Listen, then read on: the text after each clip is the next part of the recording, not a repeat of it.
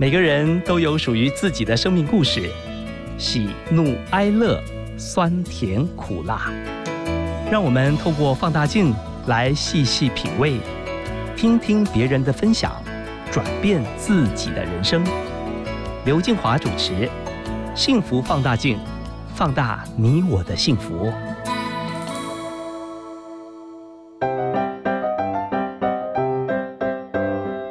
起拿出手中的幸福放大镜。今天我们要来看看情歌女王唐娜。她在一九八六年发行首张个人专辑《告别临界》，正式踏入演艺圈。在一九八八年，她代表台湾远赴日本参加 CBS Sony 亚洲国际新人比赛，以优异的歌唱技巧，成功获得实至名归的冠军宝座。除了歌唱事业，唐娜也曾参与多部影视作品。包括《闯将》《还君明珠》等多部经典电视剧。不料，在一九九三年，唐娜结束金钟奖的庆功宴后，在回家途中不幸发生了严重的车祸，导致脊椎变形、内脏移位和身体多处骨折。而在经过了几个月的休养之后，唐娜回到工作岗位，持续在演艺圈发光发热。直到两千年的时候。唐娜因为车祸的后遗症而减少了演艺工作，并运用瑜伽来调理身体，更在钻研自修多年之后开始授课，成为知名的瑜伽老师。在二零二一年的四月十七号，唐娜将在 TICC 台北国际会议中心举办《爱是自由 Free to Love》演唱会。希望能够将自身强大的内心转化为力量，用歌声来温暖每一位爱他和他爱的人，并从自己的内心深处献给这个时代最真诚的祝福。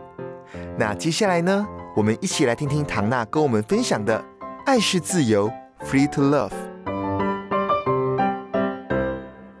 曾经那么自由，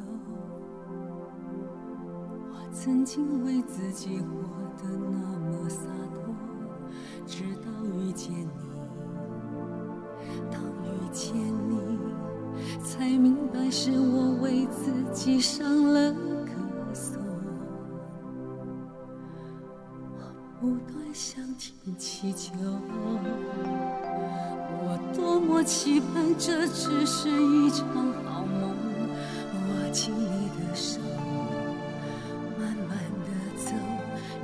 失去一切也不再回头。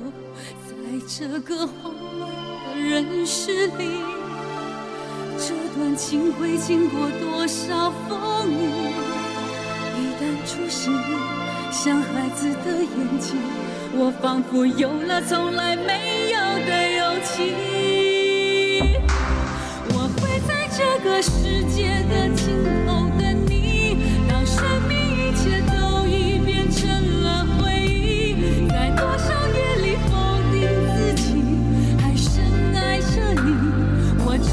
只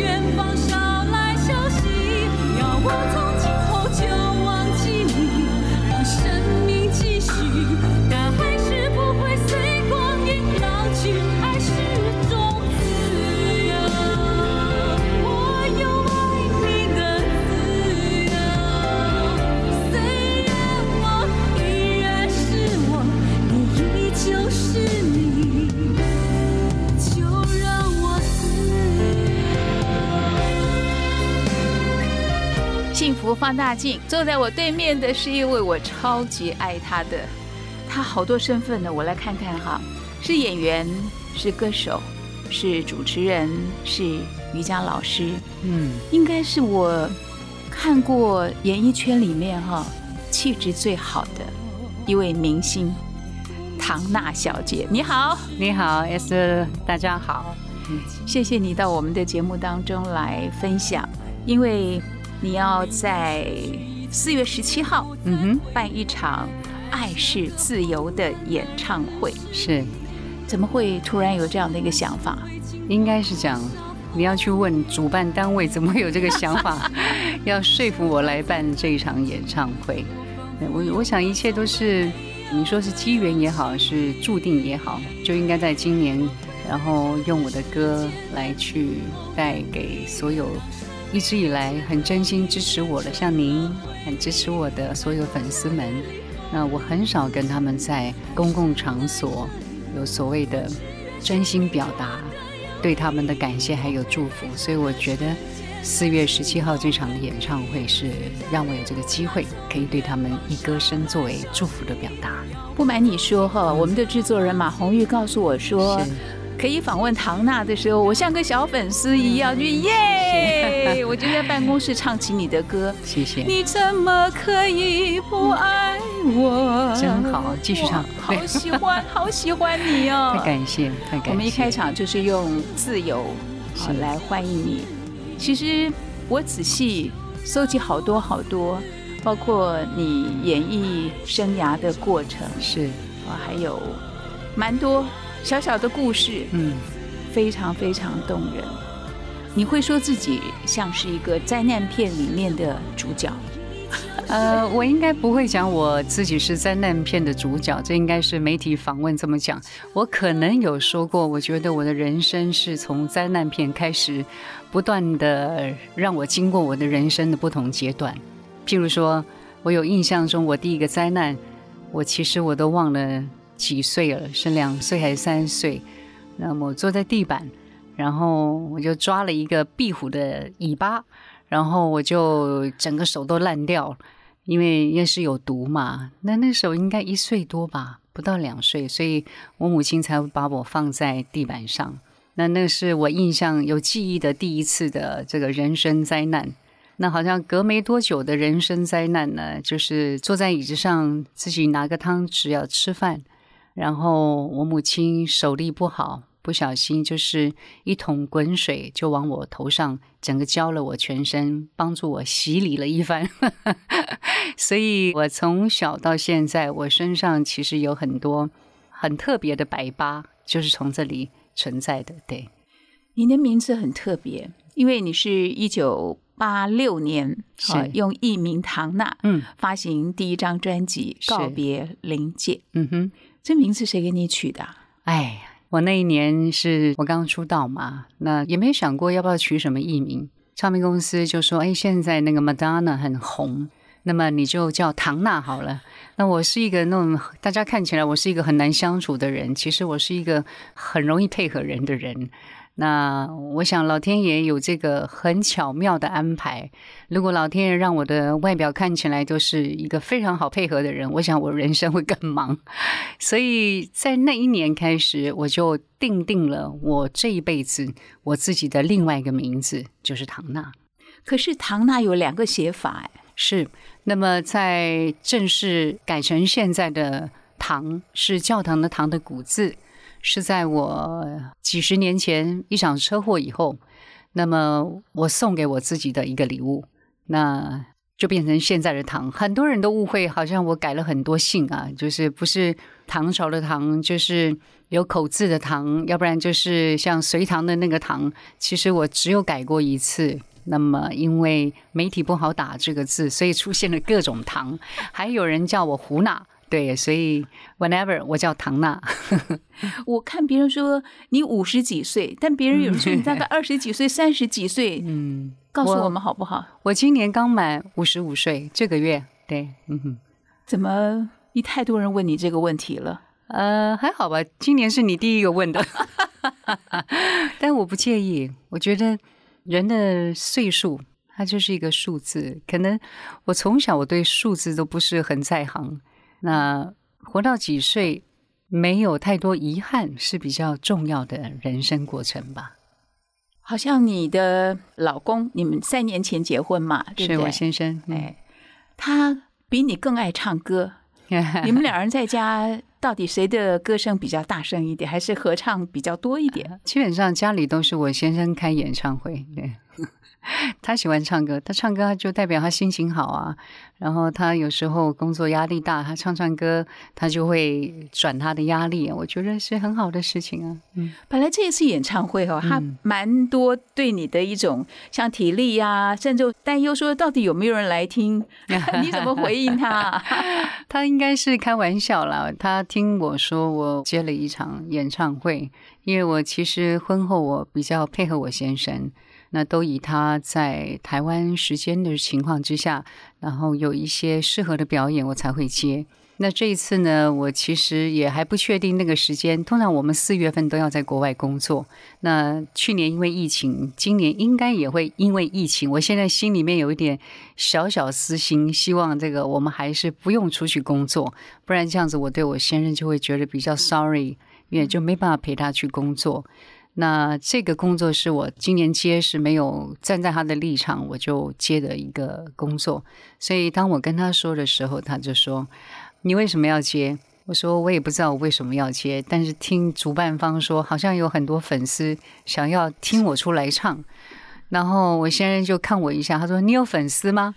我说：“嗯，我也觉得我没粉丝，所以 这次看看是不是连三千个人都没有办法满的话，就代表呃大家对我期待太高了。对，那反正我就已经接了，我就跟我先生说。”我在演艺圈这么多年，然后我真的很少出来啊，没事公开。谢谢大家对我的支持。那主办方也不知道是哪根筋不对，会想找我这个，呃，也很我是没有作品我不出来露脸的人。那我想主办单位他愿意找我，我也是一个感谢。那不是他找我，我也不会去想到，经由他给我的说服力量，就是我应该要出来为我的粉丝唱歌给他们听。那其实人生没有什么应不应该，因为有些我们觉得应该的，不见得别人要。可是我当时确实是因为这个说法说服了我去接这一场演唱会，所以我先生他说我我有粉丝吗？我想他是开我的玩笑，因为他就是我最大的粉丝。对，那 anyway 我就跟他说，你就让我不管怎么样，这场票房好不好，我都是带着一个最真诚的心。对我 why not？我怎么不用我的歌声？虽然我的歌都是情歌，很悲伤，看起来啊，但是我想用我的声音，从我的最 inside 的我的真心，带着最美好的祝福，给所有来现场听我唱歌的人。对，不管这个歌是呃轻松的、悲伤的、快乐的、痛苦的，大家可以听到我的声音，就可以得到一个很特别的祝福的力量。今天在播音室里面哈，你们团队有三位。还有我们的制作人马红玉都看到主持人，听到你谈到演唱会的举行，嗯，我点头如捣蒜，我就是你最大的粉丝，那一定要来啊！真是，其实你的生命是可以祝福人的，谢谢，你知道吗？你的故事，嗯，因为第一你活出真实，谢谢，而且高山低谷。你依然雍容华贵，谢谢。真的，像你红斑性狼疮，嗯。啊，或者是忧郁症，还有就是车祸，嗯，还有妈妈失智，啊，就可能我们每个人是碰到不同的事情，是，但是你是碰到好多的事情。其实我觉得整个世界上碰到比我更多的事情的人一定更多。那我们每一个人都会把自己的事情放大，所以我是从小就好像很早就体悟这个想法，所以我人生当中碰到任何事情，我从来不会把我的任何事情放到很大。我不觉得我比别人运气不好。当然，你说人生碰到一些不可预测的一些灾难，有没有曾经过觉得自己怎么这么倒霉？这句话在我的。某一个时间出现过，但是我不会让它留太久，因为我知道，如果这些的话在我的生命它沉淀太久，对我自己没有任何帮助，而且我会害了身边所有关心我的人。所以，我我我觉得我我的人生，我的父母跟我的老天给我最美丽的礼物，就是让我正面跟勇敢。对，那这四个字去帮助我自己。不太会去陷入在一些负面的时间太多。对我，我反而是这十几年来，我刻意让我自己，第一个可以颓废一点，然后可以负面三秒。对，因为我觉得我我不应该让我自己 all the time 都是正面，那也是不健康，那也是不正常。所以我会让我自己像人一点的做法。可是我会给我自己时间的限制。因为经过就好了，所有事情喜怒哀乐，你在成功再有钱、再帅、再美、再漂亮、再健康、再年轻，都会经过。那我们何不让一切的经过，我们就是带着祝福送他走？愿意谈一谈嗯，陪伴妈妈七年的时间吗？因为我的家人哈、也有早发型的失智，是，有的时候你会看到属于他的，或者他对我们的某些部分，就是慢慢的不见了，嗯。就流失了。嗯哼，这一段你可不可以在我们的访谈里面也给收音机旁的朋友，因为你走过了，嗯，哎，我们以一个家人陪伴哈，是。该怎么样让自己都好好的过？啊。首先呢，如果你是要成为一个不管是主动或被动的照顾者、陪伴者，你一定要让自己更正面、勇敢的看待这件事情。譬如说，你要让自己知道你的家人是真的病了，所以你的心情不能是我没有办法，我要照顾他，然后把自己逼到墙角的那一刻，同时你也再度伤害生病的家人，这是第一步。那第二步就是，如果你自己的抗压力、转换的能力没有太强，我真的觉得你应该寻求求救，不要自己硬扛着。当然，我们知道社会当中，我们有很多我们能力不够，我们没有办法让我们的家人可以去一个被照顾的专业机构。其实他已经不是钱的问题而已。有时候我们太爱我们的家人，你也没办法放他在那里，因为你不知道这个还有一半一半运气的问题。有时候一个好的照顾机构，你运气不好，你的家人也会在那里就消失了。所以，对于一个孝顺的子女来讲，我觉得父母有这样子的失智症的症状，其实是一个很大的智慧的考验。那我我只能去鼓励大家，要让自己更强大、更正面，然后去问自己有没有能力真正的去关照你爱的家人。没有的话，你要找方法，不然你只会害了自己，又害了你爱的家人。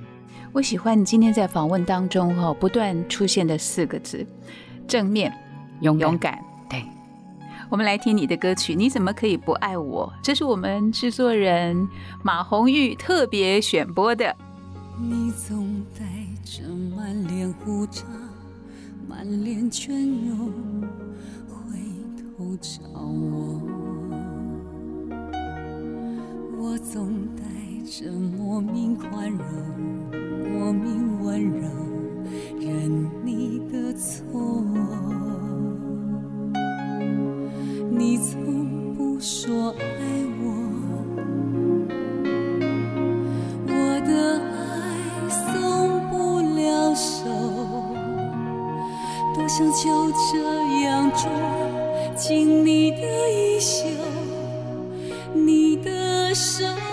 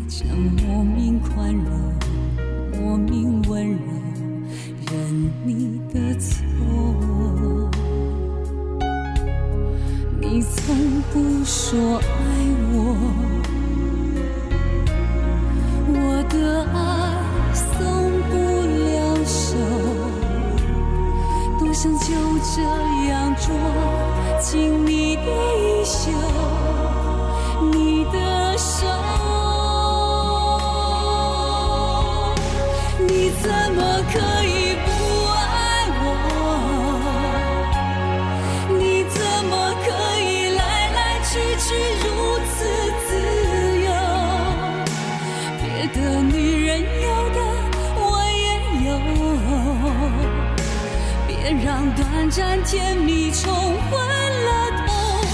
你怎么可以不爱我？你怎么可以不肯安定，不想承受？每句话压在我的心头，痛却说不出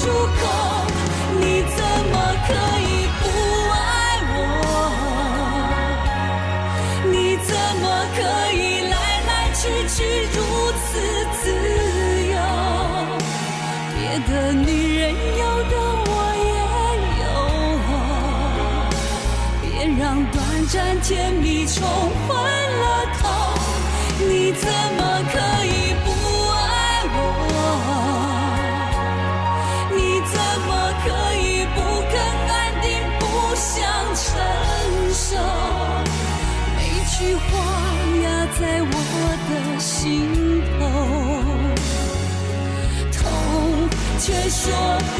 出口，你怎么可以不爱我？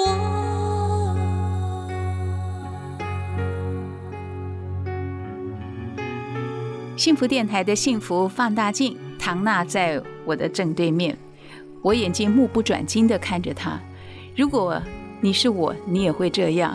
谢谢，谢谢，真的很谢谢。一定很多人夸赞你的美，有吗？好像没有哎，你你是第一个，谢谢。还有你的个头很高哦。呃这个对你从小来讲哈，你会不会永远就是班上坐最前面的？呃，这样子想起来，好像集体活动当中都会被叫出来的那个人。但是你也常常被人看到，一个可是我常常觉得我自己是隐形人呢，你特别我进入看到，我其实对我我进入演艺圈以后，我其实都会觉得别人看不到我，别人看不到我。后来我觉得我疯了，因为人家一定看得到我。我记得有一次我去 Seven Eleven，很多年前，二十几年前，然后就戴个口罩。戴了一个帽子，折得很低，啊、去买个东西，结果我结账之后，后面就有一个人说：“哎，唐娜。”我看他一下，我说：“你认得出我？”啊，你以为你戴口罩，我认不出你来？那一次以后，我其实出门我就不戴口罩。当然，现在大家一定要戴口罩。嗯，哎，什么样的心理你不希望人家看到你啊？其实我很不喜欢被人家注意，我不喜欢成为人家的焦点，所以你看我。我的人生就是注定要矛盾，我又被丢到演艺圈，但是在工作上面、职场上面，我可以去让我自己很自然的被大家注意，我可以接受。可是私底下我还是不习惯，对啊，这是一个什么样的性格？比较害羞的性格吧。对，嗯，现在还会吗？也是，一直是。其实我一直很习惯独处，所以我比较会接触到的人，都是我跟我一起工作的人。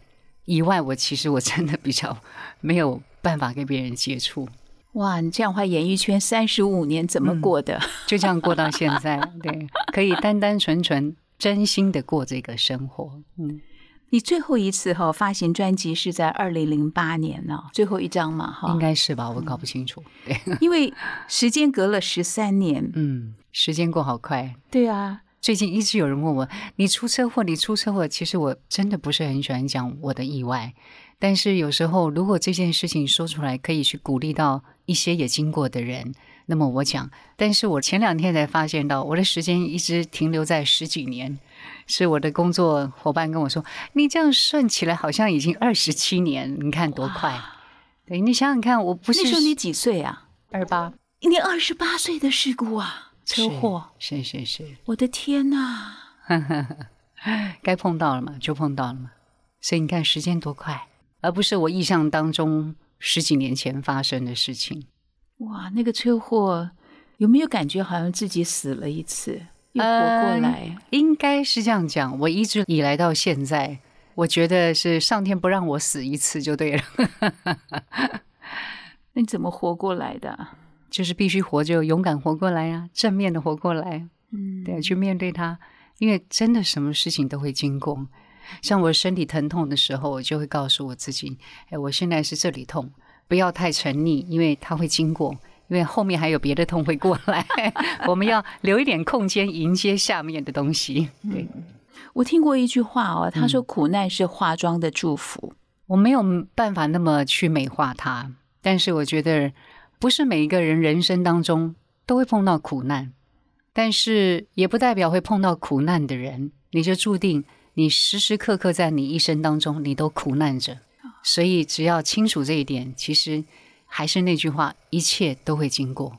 喜欢这句话，一切都会过去的。是 这是你第一次办大型，而且是售票大型的的，对，演唱会，是会紧张吗？没有去想这个问题，我想要练歌都来不及，所以不想这个问题。对，为什么这也会是你最后一次？呃，应该是，其实意思是我只想办这一场，我没有想要办别场这种三千人以上售票的演唱会。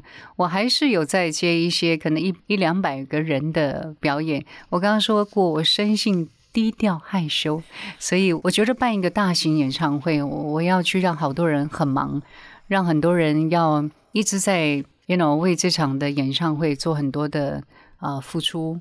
我很不习惯打扰人，然后你要看你一个大型演唱会，你要去打扰这么多人，那一天都要来到现场当观众，所以我比较不习惯这样子。嗯，讲起来，你的个性不适合在演艺圈的耶。呃，非常不适合。对，可是我的能力适合，所以 you know 我的生命就是很矛盾，应该不能讲矛盾，很冲突。你这个淡定的个性啊，是向到谁啊？从何而来啊？嗯，我跟我父母不太熟，所以我也不知道。嗯，有些东西是与生俱来的。那我父母都不是很聒噪的人，我父亲跟母亲比较起来的话，父亲会比较安静，也许我比较像我父亲。那我母亲是一个，我从小看母亲就觉得她是一个非常努力、努力在为了生活而努力的人。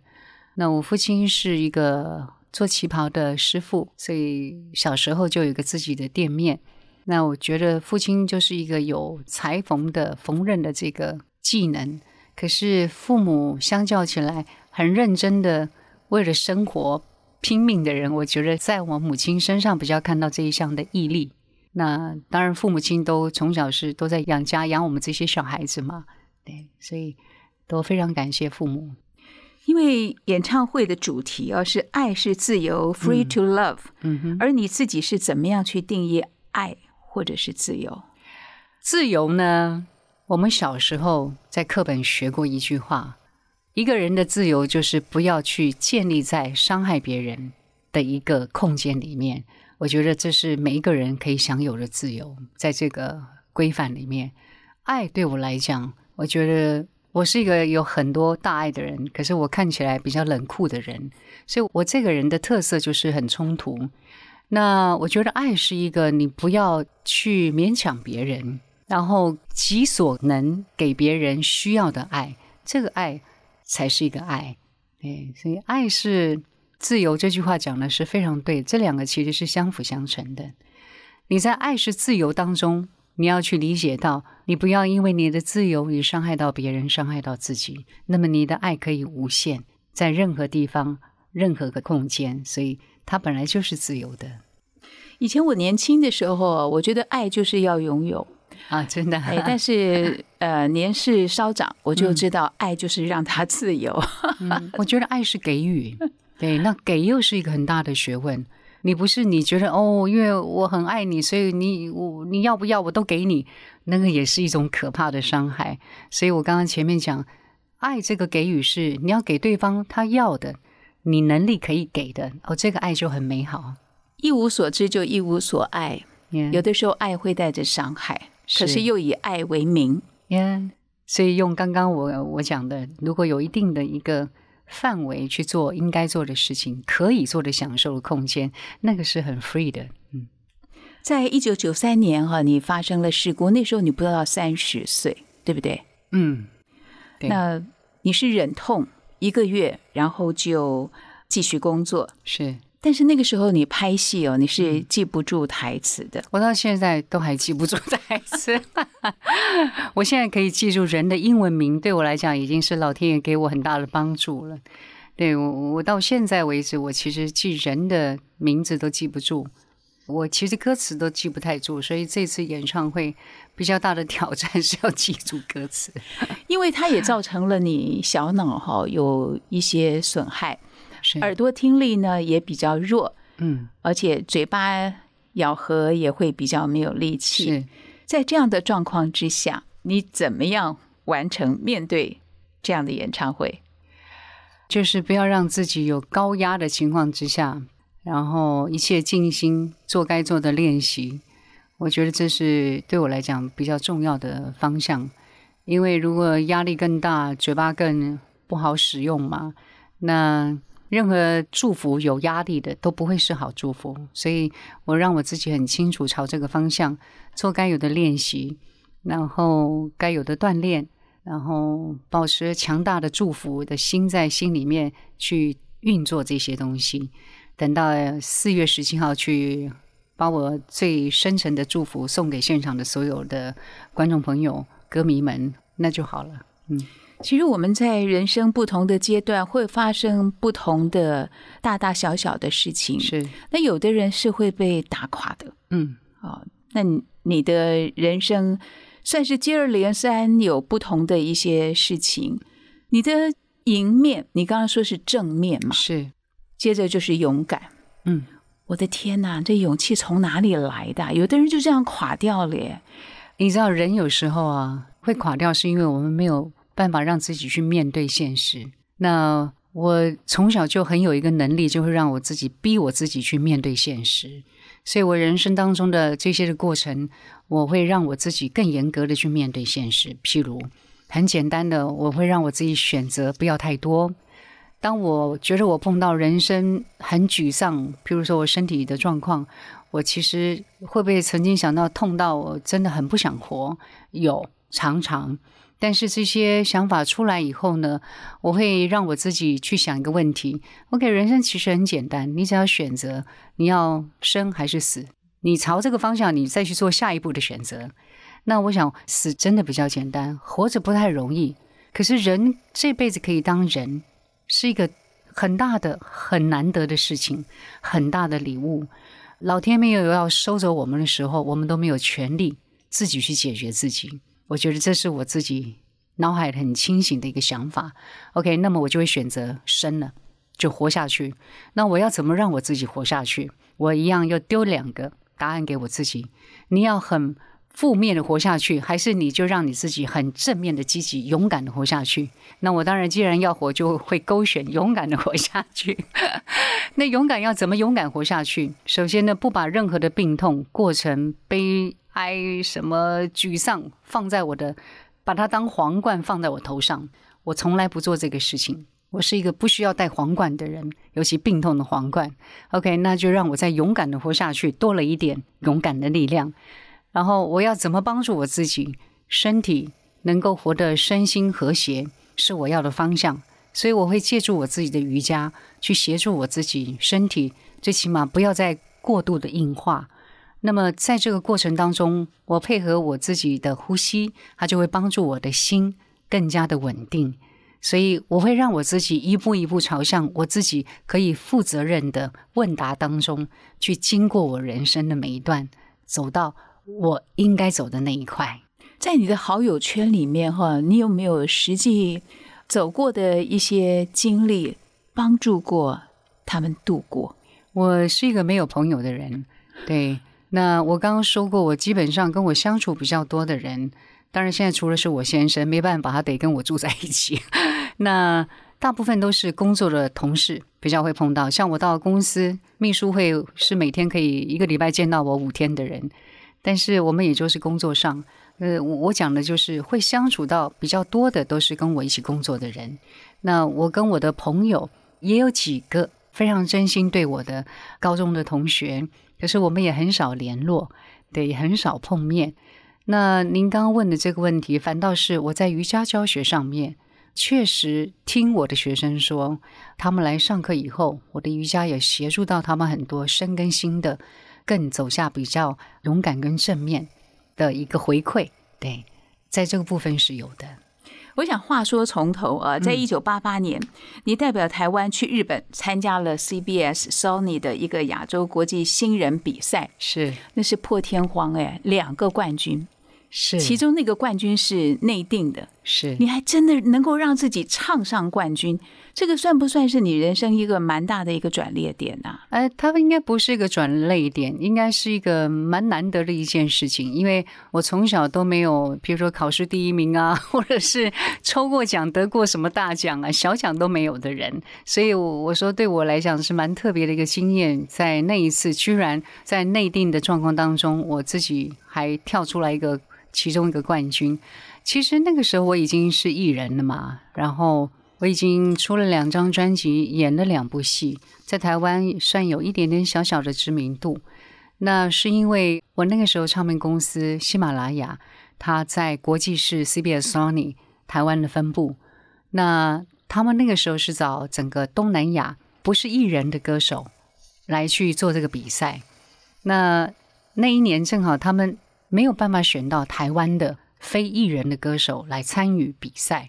那特别是那个时候已经碰到要总决赛，所以那一次的制作人，这个比赛的制作人正好到公司，然后我也正好到公司去跟我的唱片制作人碰面。那日本人的制作人看到我就问了同事说：“这个小姐是谁？”他们就拿我的资料给他看，然后听了我声音，他说：“你可不可以安排她来日本直接参加总决赛？”然后我是你知道我很不喜欢参加这些比赛的人。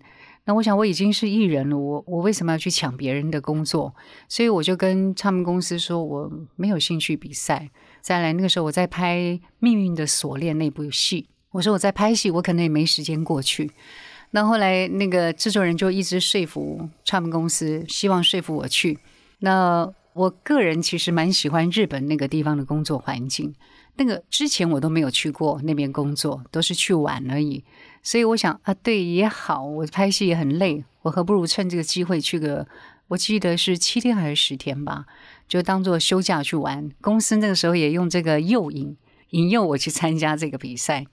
那我想好，那我就当一个人头去比赛。没想到去比赛以后，一天一天你就发现，其实这个这个是有一定的既定的人选的嘛。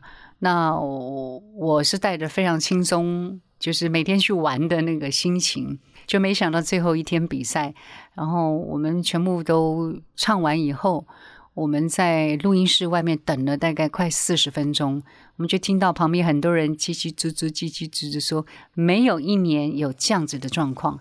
一般他们是十五位文字的记者。十五位音乐的创作人，总共三十位的评审。他说，一般进去大概最多二十分钟就会出来公布。然后那一天我们已经待了四十分钟，他们说，嗯，一定有问题。没想到出来以后，我还记得我在台下穿个那个表演的礼服，然后嘴巴咬了口香糖，跟我姐姐在聊天。那我那个时候我们总共有七个人嘛，那我是七号，所以日文七是 nana，号就是棒，叫 nana 棒。然后那个时候，所有的评审出来了，主持人就说：“我们今年是一个很特别的一年，那从来没有出现过有无可预测的状况。今年所有评审决定不可以只有一个冠军。那他们就说：那我们来公布今年这个程咬金，他们还这样讲，就是去造成我们一阵混乱的人。他就说：呃，拿拿棒。然后我在咬口香糖，我姐说：拿拿棒不就是你吗？” 我还记得哦，赶快把口香糖吐掉，往上跑。那也觉得莫名其妙，但可是心里面觉得很 honor。对，你说你记性不好，你看多少年的往事，你娓娓道来，是每一个段落你都清清楚楚。很多人在问我这件事情哦，真的，对 所以要不断的对，说一，直不断说就记得了。对，因为实在太不容易了。不容易，其实真的不容易，所以非常感谢。也让你看到你自己，其实你就是天生的歌手。也没有啊，就那一次啊。后来所有的也是入围多，得奖的少。但是我我我真的觉得其实是不重要了，因为在每一次的作品，我们都努力过就好了。唐唐，你知不知道为什么我喜欢你的歌？为什？么？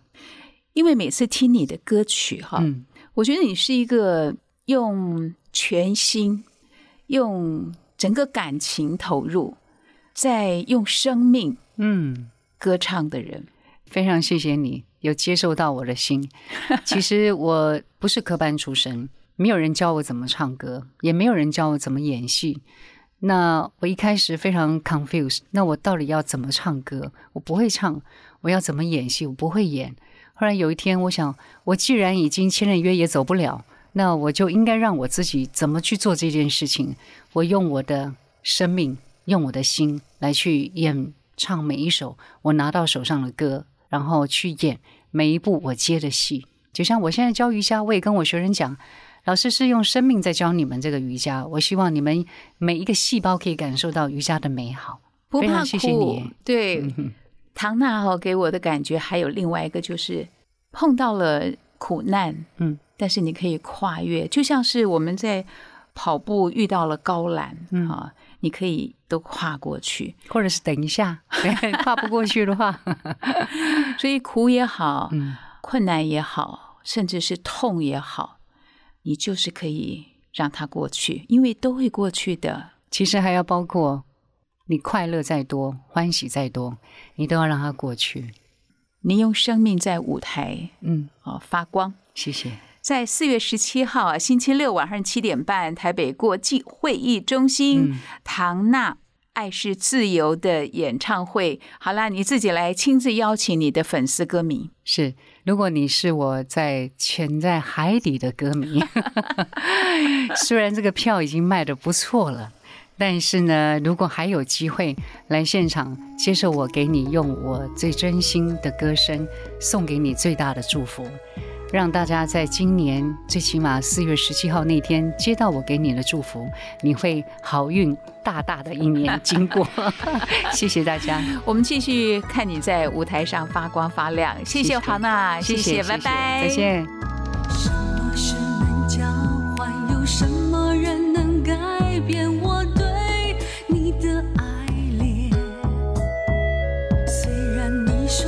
是过往云烟，什么苦能隔绝？有什么难能消灭我坚持的永远？我要随你走过千山万水。